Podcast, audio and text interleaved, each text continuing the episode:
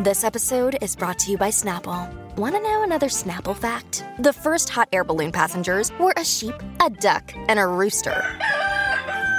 Ridiculous. Check out snapple.com to find ridiculously flavored Snapple near you.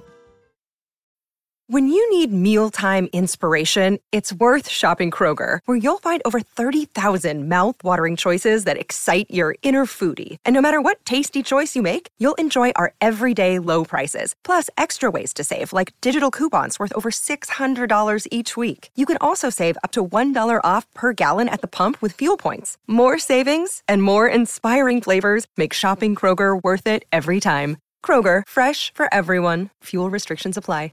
Today, we are going to be looking at Kai Cenat, who addressed the chaos that occurred at his giveaway in New York City on his Twitch stream recently.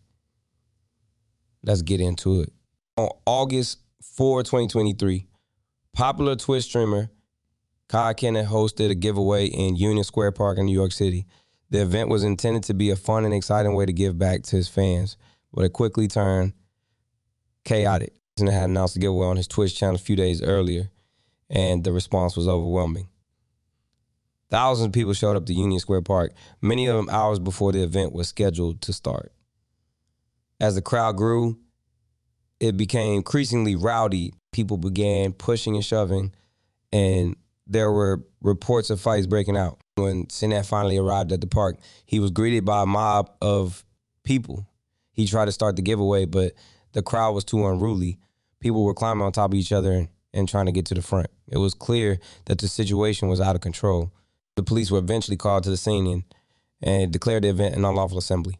Cenat was taken into custody along with several other people. He was later released on bail, and he is due to appear in court on August 18th. Cenat has since apologized for the chaos that ensued at the giveaway event. He said that he never meant for anything like that to happen, and that he is deeply sorry for the disruption and inconvenience it caused. He also said that he will be more careful in the future about planning events of this nature. The chaos at the Union Square giveaway event has raised serious questions about the responsibility of social media influencers.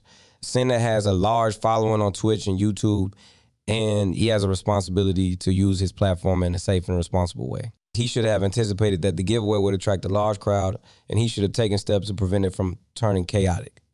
The incident in Union Square is a reminder of the power of social media. When influencers with large followings make mistakes, it can have a big impact on the world. Cenat is a young man and he made a mistake.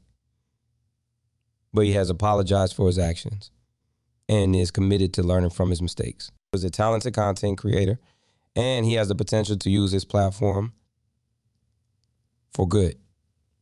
I hope that he will use this experience to become more responsible and thoughtful influencer. And said that he regrets what happened and that he is committed to doing better in the future. He said that he will be more careful about planning events of this nature and that he will make sure to have a plan in place for crowd control. He also said that he will be more mindful of the responsibility that he has as, as a social media influencer. The incident in Union Square is a reminder that even the most well intentioned people can make mistakes.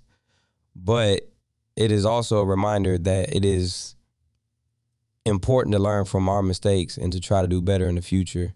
I hope that Kai Cenat will take this experience to heart and that he will use it to become a more responsible and thoughtful influencer. Thank you for listening, and I'll have to have you back here soon. Don't forget to follow and uh, leave a five star review. Peace out.